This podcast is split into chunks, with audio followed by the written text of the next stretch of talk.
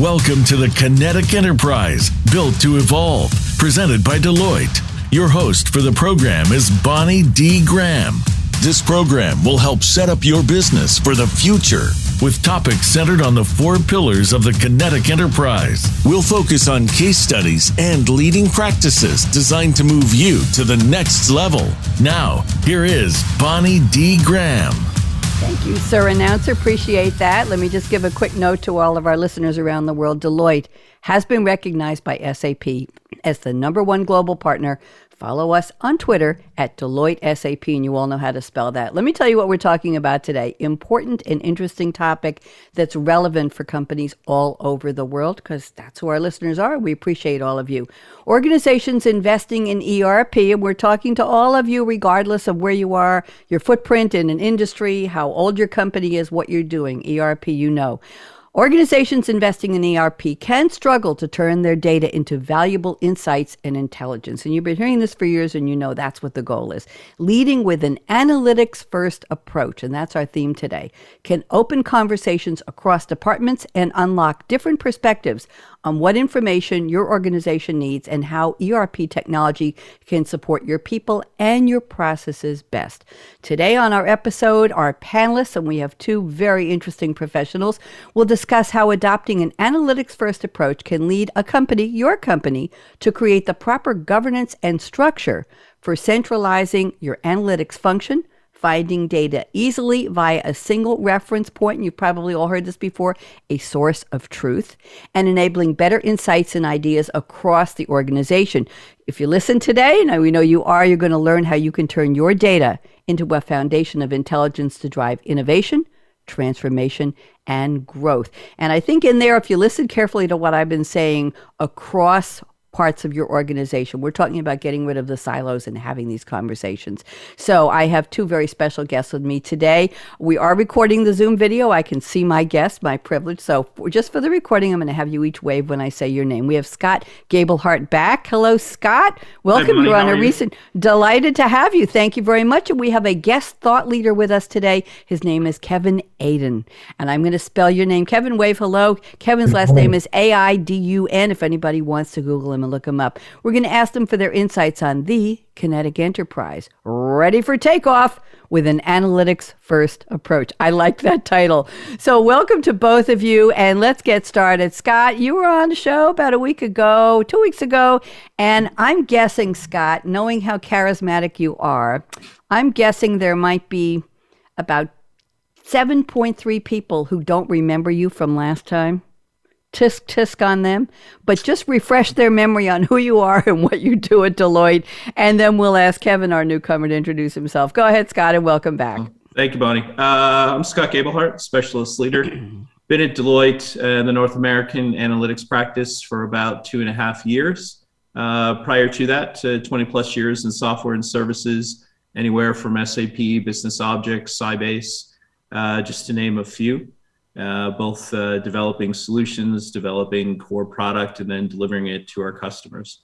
Um, I'm just so excited to be back. And uh, what really excites me about today's uh, podcast is I actually have um, my customer here. He's also my friend and a and a great uh, a great teammate. And um, I hope our listeners will enjoy as we kind of tell the story of a real analytics first implementation at Kevin's company, the value, some of the things you need to think about, all of that. So, Bonnie, again, thank you very much for having me on a second time. Hopefully, uh, it won't just be these two, but uh, it's, it's been great. Thank you. Thank you very much. Delighted to have you back. Kevin Aidun, what an interesting ramp up to your introduction. So, why don't you tell everybody who you are and what you do? Kevin, welcome. Good morning. Uh, I don't know if I'm going to be able to follow Scott's example, but you know, I'm a technology data and analytics professional. I've been I've been doing this for a number of years now, and you know I'm under the firm belief that um, analytics and data as a whole is a value driver for an organization. It's the ethos that I bring to every project that I work on, and I'm very excited today to have uh, have you guys be able to hear kind of the day to day that Scott and I go through, um, some of the trade offs, some of the interesting uh, points of reference and what kind of what can drive value at your enterprise through an analytics first approach.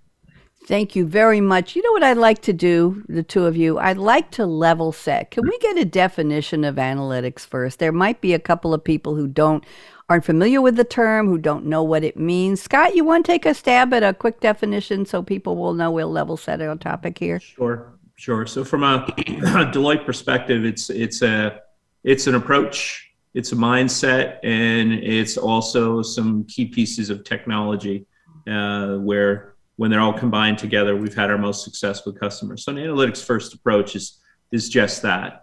Um, regardless of where our customers are from an S4 HANA implementation. If they're just still on their, uh, you know, their old ECC, as an example, uh, we refer to them as a, an analytics first uh, opportunity, like what we're doing at Kevin's company right now. Or if the customer is in the middle of uh, standing up their S4, uh, we um, propose taking an analytics first approach there, where at the same time you're standing up your S4, you're bringing up your analytics first platform. And we can get to, you know, later in the conversation why that would make sense, or you could go back and look at, listen to the old podcast. And then there are also S4 HANA customers that have it all implemented up and running. And, and from an operational perspective, all the analytics and everything is great, but they want more. They want to get that 360 degree view of their business. So the whole concept behind analytics first is no matter where you are in the continuum uh, in your S4 HANA journey, analytics always need to be at the forefront because as we've seen and as we discussed previously, um, in order to survive in this business climate and when the next major catastrophe or something happens at a global scale, having that analytics and analytics first approach, in, in my mind, again, in my belief, is going to be the difference between the companies that thrive and grow and the companies that are yesterday. Thank you very much, Scott. Kevin, love to get your perspective. We're still level setting. We haven't gotten your opening quotes yet, but this is important. You know, we often take for granted that everybody knows what we're talking about, right? People in the industry, both of you, you get it. Analytics first. I read about it, but what does it actually mean and what kind of companies does it work for? And I said in my introduction, it doesn't matter where they are in the world, what industry they're in, what their footprint is, how big or how old, how mature their company is. So, Kevin, what's your perspective on what is analytics first? Absolutely. So, um, first of all, I, Scott, I agree with kind of what you're saying in, in terms of kind of, you know, how, how we're approaching it at a day to day. But analytics first to me goes beyond just an ERP implementation, even. It's really letting the data, the insights, and, um, you know, what, what you're finding in the real world drive where you're taking any project that you're working on. So, really looking at the analytics first before you start making people and process decisions and using that to drive how you want to incorporate um, process overhauls or um, any sort of solution that you're you're looking to leverage. Thank you very much, gentlemen. Appreciate that. Now let's go to the part of the show where I have asked Scott and Kevin to send me an interesting quote from a fictional character in a movie or TV show or a song lyric and they're going to interpret the quote they picked, which has literally nothing to do with our topic, interpret the relevance to the topic. This should be fun. Scott Gabelhart has sent me a quote from a song. Never heard of this one, did a lot of research on it. Scott, it's from the Irish rock band U2. We all know Bono, and the song is called 11 O'Clock Tick Tock. Let me just give a little background here. It was released as a single on May 16th, 1980. You want to do the math on that, Scott? At 1980, that's 2020, that's 42 two years ago. Yeah. Music is still timeless. I know, I know. And it was the lyrics were written by Bono, lead vocalist, of course, and he attended a concert of a group called Cramps. I'm not going to say anything about that in London. And he watched the lifeless goth style crowd from a balcony. And whatever he saw there, the lost in the looks on their faces, the lostness. And he wrote the song based on that. And it was very interesting, mixed at a Windmill Lane Studios in London at the request of the producer. And there's a backstory you all have to look up, but I would love to do a whole show on this, but we're not going to. Here's the quote Scott has selected We thought we had the answers. It was the questions we had wrong. Scott, this could be p- posted on the side of a building somewhere. This is this is a t- timeless quote. Talk to me. How'd you find this one in that song, and how does it relate to our topic, Scott? Um, so, thank you, Bonnie. Um, I I grew up as a teenager listening to U2, and I don't know. There's just in writing code and and uh, looking to build value based solutions, music plays into it, and that was just one of the bands I grew up with. And when you think about what we're talking about here, right? Uh, having an analytics first approach, opening up that EDW or opening up that S4 HANA environment.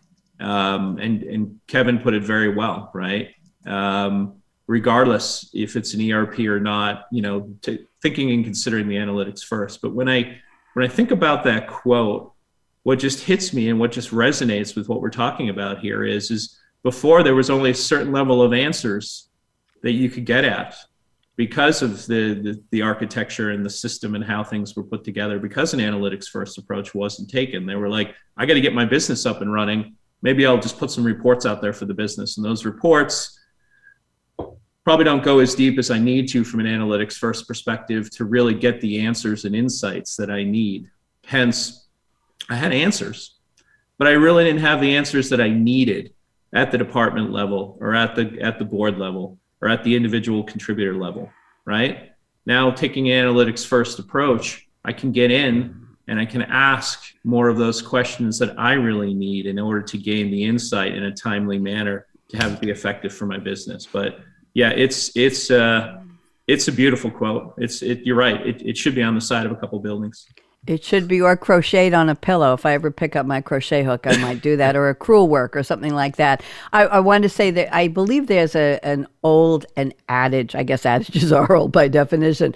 Of the smart person doesn't know all the answers, but they know the right questions to ask, right?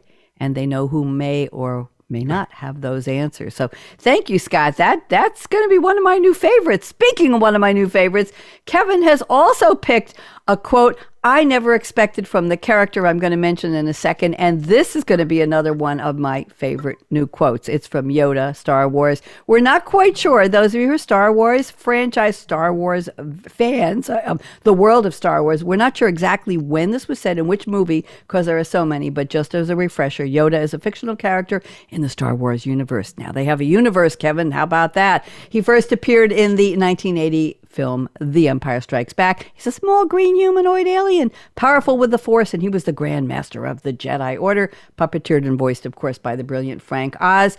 And eh, Yoda has a very distinctive pattern of speech and a role as a wise mentor. Here's the quote I've never heard this one, Kevin, and I have to know how you found it because it's really good. Here's the quote You want to know the difference between a master and a beginner?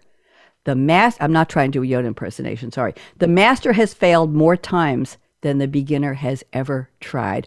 Wow! Kevin, how did you find? I've never had that quote from Yoda on any of my shows. Where'd you find this one? Yeah, so you know this this is a mentality that I, have thought about a lot, and and you see it in a day to day, you know, through any one of these these analytics projects, these data, um, the data work that you do, and you know, one of the big things that you hear all the time is fail fast, fail early, and learn from it, right? And so I was looking for something that fit that theme, given kind of that's one of our, the principles that I tried to bring to the team. And you know, being a Star Wars fan, when I saw uh, this quote attributed to Yoda, I thought, you know, this is this is perfect. This this is putting out the message that I want because, you know, all too often people are afraid to fail, and they let that hold them back. And one of the um, one of the key things to learning is going through failure, understanding what went wrong, and then taking that and building yourself up and building a stronger foundation to be better the next time you try. Thank you very much. Scott, what did you think of the quote Kevin selected? I thought it was pretty cool. Um, I, I think it's outstanding. And, and, and as a testament to Kevin, um, I've been doing this a little longer than, than Kevin. And uh, from a customer perspective, I've never seen a more passionate person that lives this ethos of one team. And it, you'll hear it on our daily status calls. It's okay to fail, and we're completely fine with it because we we make mistakes left and right all day long. But the the point of it is is that you learn from the mistake, and you move that forward. So we're not repeating that. But now he um, the, the quote, the Yoda piece, um, the the fast fail and learning from it Kevin embodies that every single day um, from a leader, um, and he he imparts that to um, all of his team around him. What a nice testimonial, Mr. Kevin Aidun. There you go. Are you basking in the glow of Scott a- Scott Gabelhart's comments? We'll leave that one alone. I don't want to embarrass you. Thank you, Scott, and thank you both for the very interesting quotes. I, I applaud both of you for digging deep to find really good quotes for the show today. Now let's move on to the roundtable. Scott, I put your statement number one into the chat. I'm going to read it and I'm going to ask you to unpack it. Take about three minutes. And what I would like to do then is I'll ask Kevin. I'm not sure how this part of the show is going to go. I'm going to ask Kevin to agree or disagree. Now, Kevin, Scott warned me in advance it's okay for you to disagree with him just today on this show. After that, all bets are off. I don't know. So just you're both you're both smiling just today. So here's here's the statement from Scott. Then I'll pick one from Kevin, and we'll go back and forth. We've got about 40 minutes to fill. We got a lot to talk about here. So Kevin Scott says. Choosing the right technology platform will be an analytics first differentiator, though not the sole contributing factor ensuring a company's success. Let's keep this at the company, uh, the broad company level. Scott, go ahead. Unpack, sure. please. Thank you, Bonnie. So th- this is this is something that uh, Kevin and I uh, we uh, if we were two tennis players, we're just smashing forehands and backhands at each other all day long about this. And and after you know uh, working with Kevin and delivering this value over the past couple of years, it's still something we go back and forth on. I I believe that the right technology does make uh, a difference when adopting an analytics first approach. Um, like I had said earlier, there are pieces when you ask me, you know, what's Deloitte's analytics first approach? Is I said it was some process, methodology of, thinking. There's also some technology behind it. Um, I believe one of those key pieces is the SAP HANA engine uh, from a columnar database perspective. Um, gives us part of that advantage. Now, as you know, Kevin and I agree, but but still, you know, chide each other on. Um, it's it's not just that. You know, having a having a really fast car doesn't really matter uh, when it comes to winning the race if you don't know how to brake and hit the accelerator and turn in and hit the apex and all that fun stuff. You can see I follow Formula One a little bit, but mm-hmm. my whole point there is is that I believe uh, a successful analytics first implementation does have some key technology pieces that uh, clearly differentiate it and help accelerate the win. But there is no way, you know, process data, all of that. There is no way that you can't just put all of that to the side, you know. And I think that's where some people fail. They're just like, hey, there's this new shiny piece of technology out there. It's going to revolutionize the world. We're just going to put it into a 20 plus year corporation and magic's just going to happen. No, that's just a fallacy. Okay, let's see if we can deal with that fallacy. Kevin Aidun, agree or disagree with Mr. Gabelhart? What do you think? Agree to an extent. So building Ooh. off of building off of Scott's analogy around the car, right? Uh, also a Formula One fan, but it's it's essentially the way I view it is you have to understand what the use of the car is first, and who is going to be using the car before you go decide to buy what uh, whatever type of car it is. So if I'm looking for a daily driver to commute to work. I'm not going to go after a Formula One car. Now, if I'm looking to win a race, I'm going to go buy a Red Bull or a Ferrari.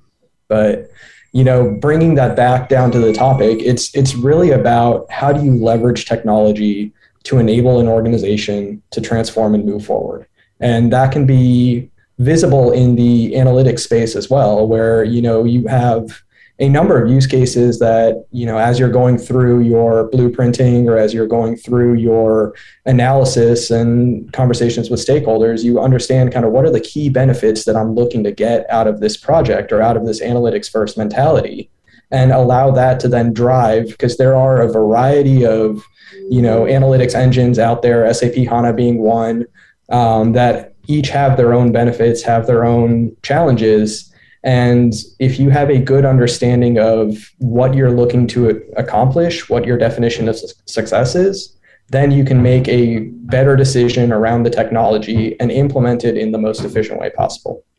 Thank you very much, Scott. Anything you want to say back? I'm putting I'm putting something in the notes for you, Kevin. Go ahead, Scott. No, I, I, I think hopefully our listeners and hopefully Bonnie, you're picking up how Kevin and I work so well together.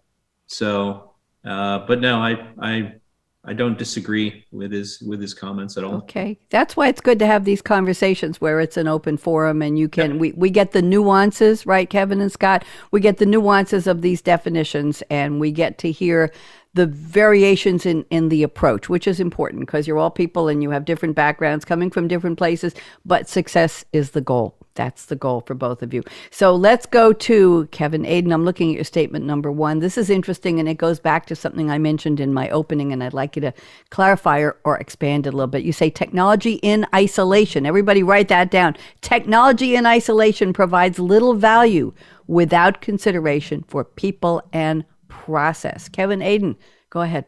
Yeah, absolutely. And it, it built off kind of where, where Scott left off. So I think this is the perfect uh, topic to move to next is, you know, just implementing any sort of technological solution, the shiny new object, whatever it is, the, the greatest new database that's out there, um, you know, without consideration for the people in process, you're really just creating more overhead at the company that you're working at. And, you know, you, you see that a lot where, folks go and chase after kind of the latest and greatest and they don't they don't understand what they're trying to solve for. They don't understand the use case that you're really trying to achieve.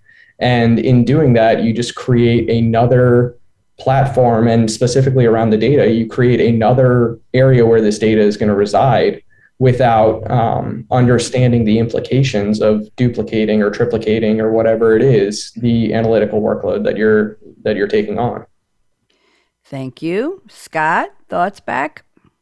No, I agree. And, uh, you know, to kind of build on what Kevin was saying, you know, that new shiny object that I alluded to, or that new piece of technology, technology for the sake of technology isn't really going to solve the problem because still in the 21st century, you still have people, you still have processes, and you still have whatever technology company XYZ has been running with. So, actually what you're doing with that shiny object is you're actually creating more friction in the workplace which the whole goal of having an mm-hmm. analytics first approach is to reduce the friction mm-hmm. and to get people in so they can actually have the insight to help drive the business forwards Thank you very much. Let me ask you a question, uh, Kevin. I'm going to approach Kevin to you is is there a buy-in at an executive level to do what you're talking about to understand that technology cannot be in isolation? Is this a a change management issue? Is this a corporate mindset? Is this something where somebody says, yeah, we're not just doing the shiny object and it's only for the people in IT or it's only for the people in this department. Everybody needs to buy in because people, we still have people working for companies, right? Yes, we do. Thank goodness. Yes, we, we, I think we got over that fear a while ago, but it may emerge in the coming years, especially with the great resignation and so much robotics. But Kevin, is there a buy-in at a high level that has to come around this to make it happen? What do you, what do you observe? Yeah, there absolutely is a buy-in, and thank you for you know opening up that door because you know that's that's a lot of the challenges that you face in in any sort of um, implementation approach. Is first and foremost you have to make sure that the decision makers understand what you're doing, that they understand the benefits of what you're doing, and that you're getting their buy-in because that's how it's going to trickle down and you're going to be able to have those open lines of communication across the enterprise to make sure that the project is a success. And that includes um, to scott's point that includes limiting the amount of friction um, that that you see in these sorts of projects across it across the business across whatever organization that you're working with Thank you. I, I'm glad. I what I like to do on these shows is we often talk in big, broad terms. Scott, you know about this from from previous shows. We talk in big, broad terms, and we say companies need to, organizations need to, but we don't talk about whose whose role is it, whose job is it to get this buy-in, right, Kevin? We don't talk about who in on what seat around the C-suite table does mm-hmm. the responsibility lie? And it sounds like it lies with everybody. There needs to be this broad understanding that we're not just buying the newest and greatest and latest. We need people to embrace, adopt, adapt perhaps to what we're planning to do. Scott, anything you want to add to that one? Go, go ahead, Kevin. I was just going to say it goes beyond the C-suite as well, right? When you yeah, when you're thinking sure. about um, any sort of technology, there's IT implications in terms of security, in terms of infrastructure that you need to be cognizant of, and that's working with your architects, that's working with the implementers, that's working with your CIO. There's the financial aspect that you want to make sure that your CFO and his organization are clued in on, and everyone has the same definition of su- success because you know everybody is coming at these projects from a different perspective. And one of the big things that you know i'm hopeful we'll talk about today is open lines of communication. And to scott's point how do we work as one team to make to make that vision a reality Absolutely. And I'm remembering the days, my early radio work for SAP years ago. I did a show called In the Cloud with Game Changers. And somebody brought up the topic of rogue IT. Remember when that was a thing? When I, Kevin smiling, Scott smiling. Remember when, when IT would get a hold of that shiny object and they'd say, look what we discovered and we're going to go run with it and torpedoes be damned about the rest of the company. So I don't know if that's still happening. Thank you for those comments, Kevin. Scott, anything you want to add to the additional notes that that uh, Kevin just shared? Rogue IT never happened, so I've never heard of it in my life. sorry. Um, I'm sorry. I, I, I, I just want to add to it because um, not just at Kevin's company, uh, where we've had you know collectively great success from the analytics first approach, but just you know even a more broader aspect. And it's it's really the art. You know why do some projects succeed and they're wildly successful at company xyz and why do some fail? Some of it's inflection some of it's timing and some of it you've got someone pounding the table that wants this and that is fully supportive of what you're trying to do. And a couple of those pieces have to come together just at the right time. And then once you actually get that initial success, you know, we're going to talk about uh, how that success grows and all that kind of stuff and what it can lead to, uh, hopefully in one of the questions. But, um, you know, to Kevin's point and, and to my earlier point, shining technology in isolation is just going to create more friction, is going to fail and cost the company more money.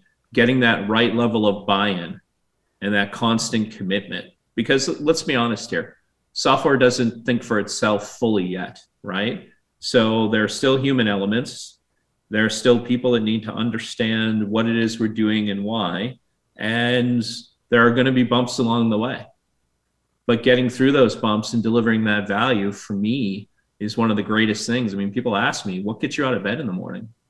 Delivering a value based solution based upon analytics and seeing the impact to a corporation I don't know. There's probably a few other things in life that will get me out of bed as well, but that day in day out for all these years is still what drives me. Thank you. Up close and personal with Scott Art. I appreciate that. Thank you. And the question is usually what keeps you awake at night. Now, what's and I like the way you position that. Thank you. Let's move on to another topic here. We've got a lot to cover, and and I appreciate both of you going with my sidebar. I call these, Kevin, where an idea comes to me about what I think the audience would really like to know, and we we interject it. And this was a good one. Scott, statement number two. I put it in the chat for you. Self services implemented via an analytics first approach approach is the difference between, I love this, this is an old, old qu- quote, old saying, between feeding a person a fish so they can eat that dinner or enabling a person to learn to fish for themselves and they'll be able to eat for a lifetime. I embellished what you wrote. Scott, talk to us. Yeah. So thank you, Bonnie. Yeah. So I, I think that adage really resonated when I was putting together some of my statements and, and, and Kevin and I see it time in and time out, right? Um, when we're building our models and we're thinking about um, you know kevin will get a request from the business or be in a series of meetings with executives and and there'll be these thoughts well we need to look at it this way and all of that. You know we get back we look at our models and when we're building something we're not building it just to be a report from con- from a consumption perspective because what happens after you deliver that report or you deliver that model into a dashboard there's always the next, the next, the next question, right? Well, how about this? How about that? So when we're designing these models based upon requirements, what we're looking at is is we're looking at all the different angles for consumption. And what you'll see, it's not a theory, it's actually been here for a while when you're adopting an analytics first approach. Um, the whole idea of self service, right? And it goes back to that old adage, right? The report is the fish that I gave you for dinner one night. The going out and fishing every day and being self-sufficient that's having the self-service capabilities uh, from your analytics first platform. So i think it's very impactful. Thank you. Let's see what kevin has to say about fishing. Go ahead kevin. I, I absolutely agree. And this is another one of the kind of key tenets that Scott and I try and push for on a daily basis is, you know, we don't want to just answer the question at hand. We want to dive deeper, ask why, ask, you know, what are you what do you do once you get that data? And that really helps drive that more insight driven self-service solution so that we can create the right model to make that information available to the end users. And if you think about it, you know, you think about kind of how a flywheel works as an example is the first few cranks of that flywheel flywheel are very tough. And that's the going back and forth on the initial requirements and you know getting getting the initial model put together. But as that flywheel starts turning you're really gaining momentum. So as you're getting this information out to the business not only are you teaching them kind of how to start thinking about this but you're giving them the ability to moving forward answer the questions themselves. And then they can become a little smarter about the questions that they're asking and you know as, as like i said as the as the flywheel gets faster and faster is really where you see that value increase in pace. Thank you very much. Scott you want to comment on what kevin just shared? Kevin what kind of flywheel are you talking about? Because if we're talking about formula one do they even have flywheels anymore? With the complexity of those transmissions i don't know you know what I want to do next is, Kevin, I'm looking at your statement number four, and you've talked about that a little bit, but you've got an interesting quote here. Uh, it may be apocryphal that it was really said by Henry Ford. I, I looked it up on Quote Investigator. Have either one of you ever used quoteinvestigator.com to look up quotes? It, I probably should if I'm from, still attributing this to uh, Henry Ford. So. From real people, they have contributors at Quote Investigator who who send in snippets of uh, this appeared in a, a, certain local journal in I don't know Milwaukee Times in in 1922 on page 11, and and uh, Henry Ford was already dead when somebody said, and his ne- his nephew, by the way, Henry Ford's nephew attributes this to him, even though there's no evidence that he really ever said it. So by by definition of of attribution through a family member later in a later generation. Apparently, it's supposed to be true. But l- let me just read this, Kevin, and ask you to embellish a little bit about what we just talked about. You say if you're only answering the question at hand, you're only going to develop a faster horse. I think everybody knows where this is going. You need to probe deeper and ask deeper and ask why to allow the development of the car. And this was about Henry Ford's, as I say, po- possibly apocryphal, apocryphal quote. If I had only asked my customers what they wanted, they would have told me a faster horse. He, may, other people said it actually, but I don't know if he did. So let's talk about the why. Kevin, can we dive into that for analytics first, please? Yeah, absolutely. And this is, you know, one of my favorite quotes. And, um, you know, I'm, I'm sure Scott has heard me say this a number of times, but, you know, at, like I was saying, asking the why really gets at the heart of what what ultimately is the value driver that your customer is looking for in this scenario. So a lot of times in, in this type of work, you know, you get a series of questions and they don't they don't appear in parallel. You don't have foresight into kind of ultimately where it's trying to go. And so you'll get you know a question about you know what is the data telling me about this and then you go pull that information and you respond back and then you get a response of oh okay well if that's the answer then what does the data say about this and you you tend to build out this very long q&a cycle where you know if you up front really start looking at okay why are you asking me this? What is the implication of the question? What are you going to do with the information once i give it to you? That's where you can get to a true understanding with your customer or with your business partner or with it or whoever it is that you're working with to understand kind of what their motivation is what what is the value driver in the work that they're doing that you can then really get to that transformational element. Scott, thoughts? Well, on a Henry Ford quote, I'd rather quote Stephen Jobs and, um, instead of asking the people what they want, giving the people uh, Apple's idea of what they need. But I'll, I'll keep that one off to the side. Um, before they know what they need, wasn't that part of what he said? We're going to give them what they need before they even realize it. I thought that. Yeah, I think it was. I think it was a little more. Uh, I think it was a little more dead on than that. I, he. I, I, think if I go back, well, you can go to that quote thing that you were mentioning, Bonnie. But go, go ahead. I think he. I think he spoke about the fact that uh, we don't ask the customer what they need. We give them what we think they need, right? And yes. that that has worked for him. I, that would not work in uh, corporate America from an analytics first perspective whatsoever across the globe. Um, but yeah, I mean, if you think about it, and, and I don't know, maybe we should have a live podcast from uh, from Kevin's company someday when we're going through some of these session require, requirements gathering pieces because asking that why that Kevin talks about just completely cuts through a lot of this and it gets to the core of what it is they're really thinking. And then what you'll start to see is from that core, there'll be a germination of all these other little pieces, right? And the combination of, we call it the dimensions and the measures, when that really comes together, that really starts to tell the story of what they're looking for. Thank you. And I did look it up just now and I found various variations on what he said. But the quote I'm seeing here with a picture of Steve Jobs is uh, customers don't know what they want until you show it to them. Hmm. Good old Steve. I, yeah, I hadn't heard that. Interesting sidebar. Uh, Steve Jobs passed away on October 5th, 2011. Do you know how I know that? You know how I know that exact date? Because that was the date of my first live radio show for SAP. My first Game Changers radio show was October 5th, 2011.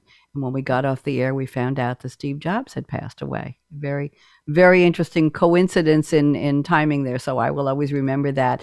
Kevin, anything you want to say back? Because I'm ready to take up another statement here. I have something interesting and a new topic from Scott I want to talk about. But Kevin, anything you want to do to close that one out? No, absolutely. I think um, you know the the Steve Jobs quote actually fits in here as well. Of you know this ultimately what you're trying to get at is understanding what they want before they really know what they want. And the way you get to that is by diving deeper and asking why. So I think that's a Thank nice you. way to round out that that session. It is. And that's become a mantra in personal development, hasn't it? In, in, in individual worker development and who we are as people. What's your why? Scott, what gets you up in the morning? What's your why? Why why are you here? What are you doing? So I'm, I appreciate that. Let's go to Scott's statement number four. This is interesting. You say a curated data store doesn't happen in a vacuum. It requires work.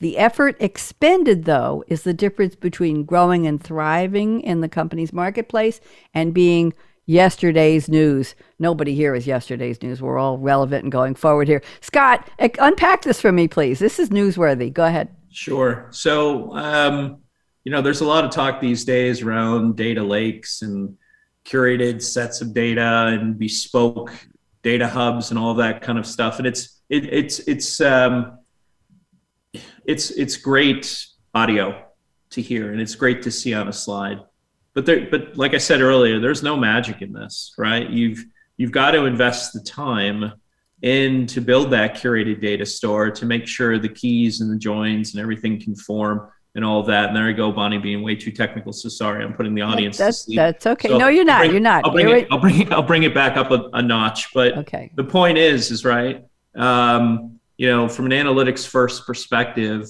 uh, and and Kevin uh, and myself make sure that you know at his company we adhere to that day in and day out. We we can attest to the fact that we actually have curated stores of data because from the developer starting to work with the data through the business partner that had the requirement, there are two mirrors of validation to tie out. There's validation from the from where the data is coming from that we have to tie out as against as well in order to ensure that all that data is conforming correctly because the consumers of this analytics first data you know they're the executives running the company. They're the down to the frontline people down to the individual contributors. And so that was my part about you know again uh, we talked earlier about shiny objects and shiny database engines right? And the friction that that can cause. Well you know forget about the the shiny engine and everything. You've got to get that data right. You just have to because now the technology is there that you can rip through that data in a matter of milliseconds or seconds these days, right? And it goes back to the old adage garbage in, garbage out. So, you know, bespoke data, curated data sets, wonderful, great audio. But the reality is, is that there's work that's involved and you have to do that work. Tools will accelerate that, but you're still going to have to do the work. But the benefits of it, like I said, are the difference between having the right numbers and growing in the marketplace and dominating it versus being yesterday's news. Scott, who has to do that work? Who is the you? You have to do the work. Who's you? Um, as an example, great question, Bonnie. Uh, the you, like I, like I said in our example, it starts with uh, the team. So we have an analytics first single team. It's mm-hmm. not just Deloitte folks. It's not just people at the corporation. It's the combined team working together. Uh, one of the stops along the way is is uh, Kevin and I make sure that we empower the developers. So the developers are getting their requirements from the business people. We have a process in place for vetting those requirements, and then we go to build. Once the build happens, we don't even move any of our objects out of our development environment until those two mirrors um, have check signed off. So the developer and the business person have done their functional testing. The developer's also done the performance testing because that's very critical because we don't have unlimited resources. And when once that happens, that I've got the validation on both sides to show that that data is correct. It's tying back here, okay? And then I have a higher confidence level of moving that model into the higher environments and ultimately letting the business consume that data to run their day to day. Thank you. Kevin Aidun, thoughts about curating your data store and who gets to make sure it's clean, it's fresh, it's not sitting in a swamp somewhere. It's not yesterday's news. All kinds of metaphors for where the data is lakes, swamps, oceans, ditches. I don't know. Kevin, talk to me.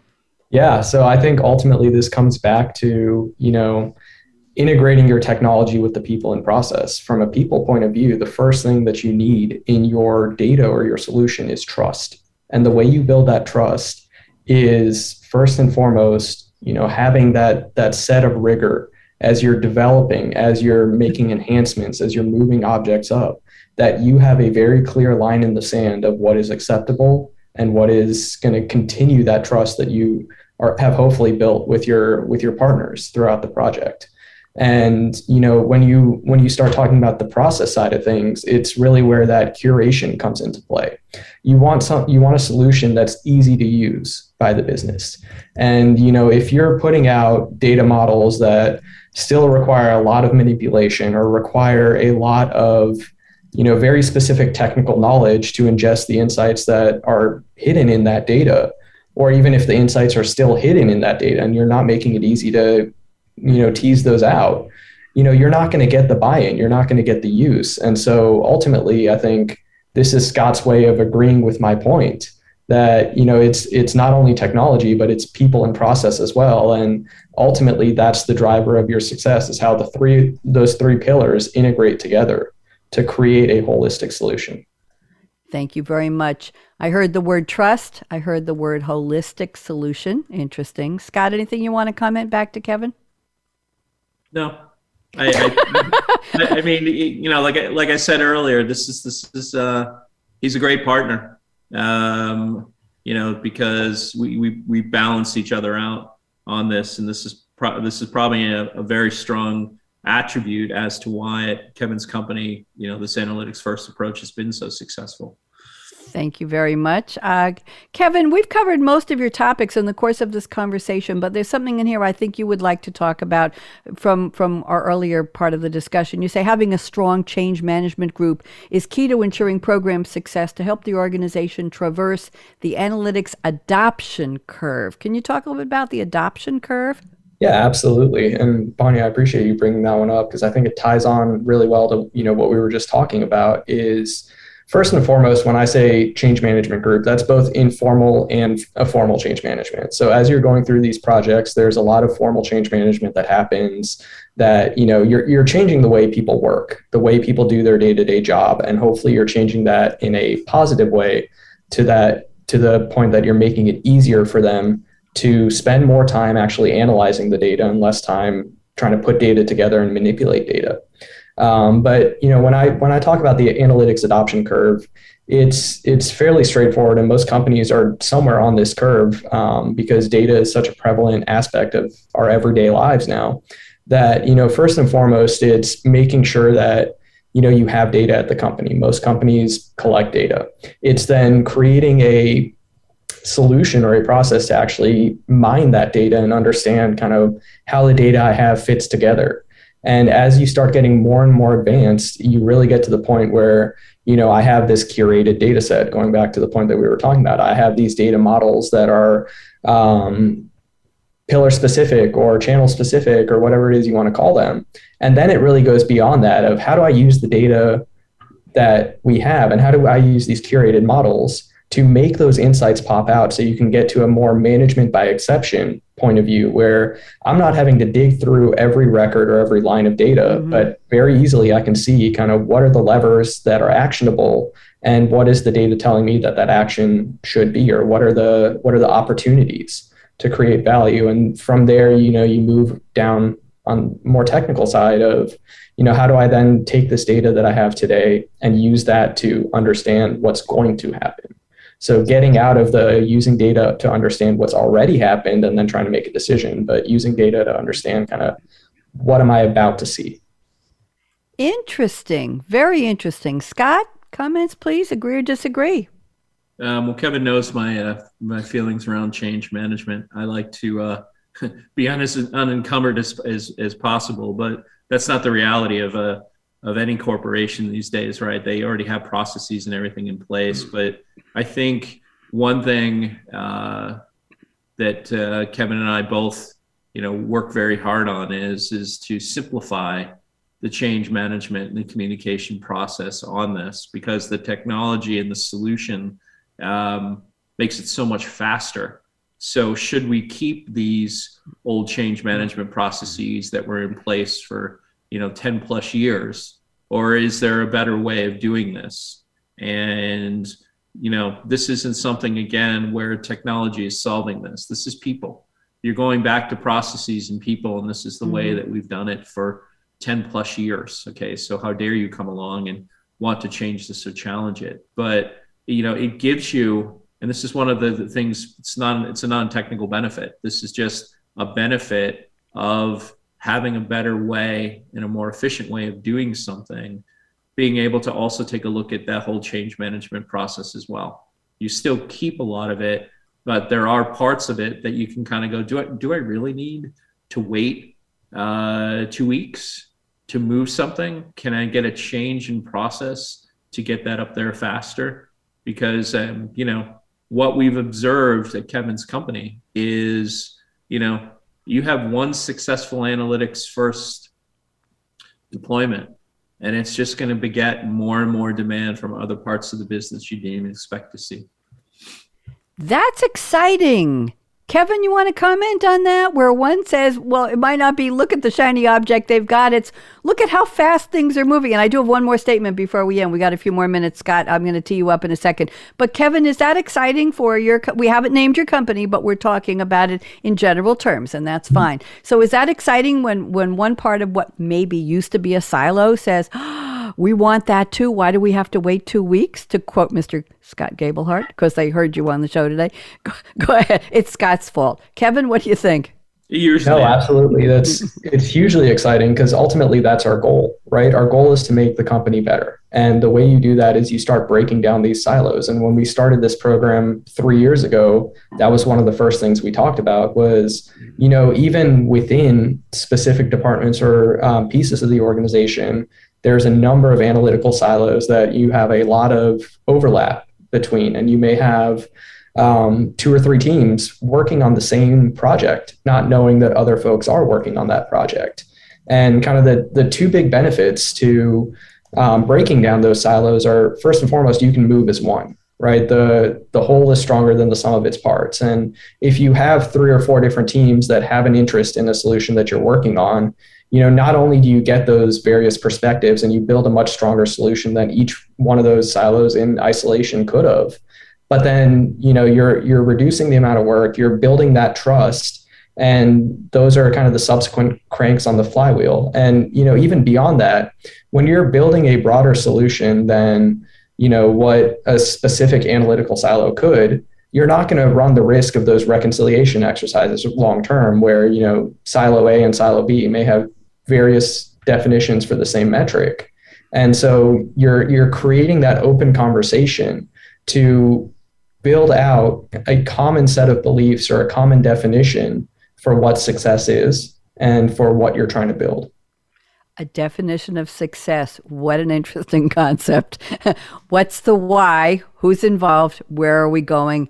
As a team, as a bigger company team. We, I want to sneak in one more topic here. I'm not sure how, well, we got about four minutes left. Scott, I'm looking at your statement number five. You say the concept of an EDW, you're going to unpack that for us, please. It's yesterday processes, needs to remain in the past. I'm going to say in the rearview mirror. Adopting an analytics first approach allows you to think differently and respond at a 21st century pace. And this may go to something you mentioned about why do we have to wait two weeks. But what is the EDW and how does analytics first? Uh, we have about two minutes for you to do this, then we'll get Kevin's response. Scott, go ahead.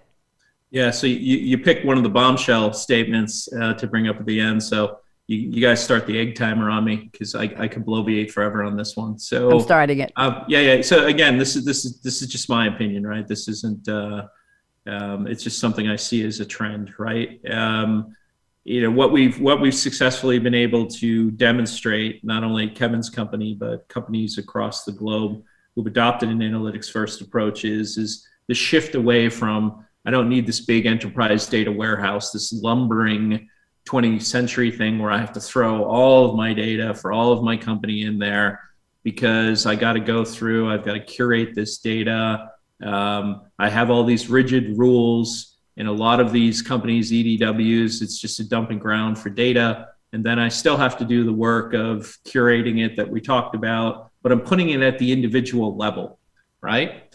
Um, taking an analytics first approach and having an analytics first platform, as we've highlighted on the prior podcast and on this one, I think we've hit home quite a bit. Um, that ability just to get at the data once you have the buy in, understand the why, and materialize it from an idea to an actual model. And in some cases, I think Kevin and I have the process so efficient right now. We're talking four to 10 days. So from, from the moment someone in the business goes, you know, I'd like to see this about maintenance and revenue to there it is, start to consume it from a self-serve perspective, or let's paint it on a dashboard, right? It, it, it just completely changes the paradigm. So I guess my message to a lot of the listeners out there is, is like, you know, challenge and question, do I need that EDW that I've had at my corporation? Right. And I'm probably going to get a ton of hate mail and everything about this, and that's okay. But, um, you know, do I really need the concept of an EDW moving forwards? Or do I really need these analytics first stores where once I get this process going, and I said like one subject area that successfully goes live begets uh, all other parts of your company coming going well i'd like i'd kind of like that but i want this about my particular piece of information it just grows organically at a very rapid pace Thank so, you, Scott. I'm going to cut you because I want to give Kevin 30 seconds to respond. We're just about at the end. So, Kevin, sorry, Scott. Kevin, talk. Yeah, absolutely. So, you know, I I'm of the firm belief that you know there there's different solutions for different use cases, and there's a lot of viability around the various kind of um, theories or uh, at a theor- theoretical level the the purpose of an EDW as a data store. And you know, for what we're doing on our day to day, there is a very strong um, a very strong rationale for creating that departmental data store, that departmental analytics platform that you know Scott and I are working on. But ultimately, it, I think it comes back to how do you guarantee that single source of truth and balance that methodology with you know to Scott's point, the agility that we have today of being able to go start to finish on average on four to eight days or four to ten days. Thank you. Nice wrap up. Gentlemen, it has been a pleasure. I've learned a lot. I know our listeners will. A good approach. Uh, so so many good takeaways. I'm going to send you each the audio with your names on it, so you can find all those brilliant bon mots good words to use for, for clips to share on social media. I want to do a shout out, of course, to our showrunner, Hasmin Bolanos at Deloitte. Thank you so much, Hasmin, bringing this topic. And Scott and Kevin, what an interesting interaction, what an interesting interplay. I know you've known each other for a long time, but it, it's obvious how well you, the two of you work together. And this was a different type of a conversation than we usually have on the Kinetic Enterprise. So I appreciate both of you. To do a shout out and thanks to our engineer, Aaron Keller at Voice America, the business channel. I'm Bonnie D. Graham signing off for another really, really timely, relevant, and important topic here on Deloitte, the Kinetic Enterprise. Bonnie D signing off. Everybody wave. Don't go away, Scott and Kevin. Bye. Thank you for listening to the Kinetic Enterprise, built to evolve, presented by Deloitte. Be sure to join host Bonnie D. Graham next Friday at 6 a.m. Pacific Time and 9 a.m. Eastern Time on the Voice America Business Channel. Deloitte can help you reimagine everything in order to get the most out of your SAP investments and position your business for tomorrow's demands. Learn more at deloitte.com/sap. This program is copyright Deloitte Development LLC. All rights reserved.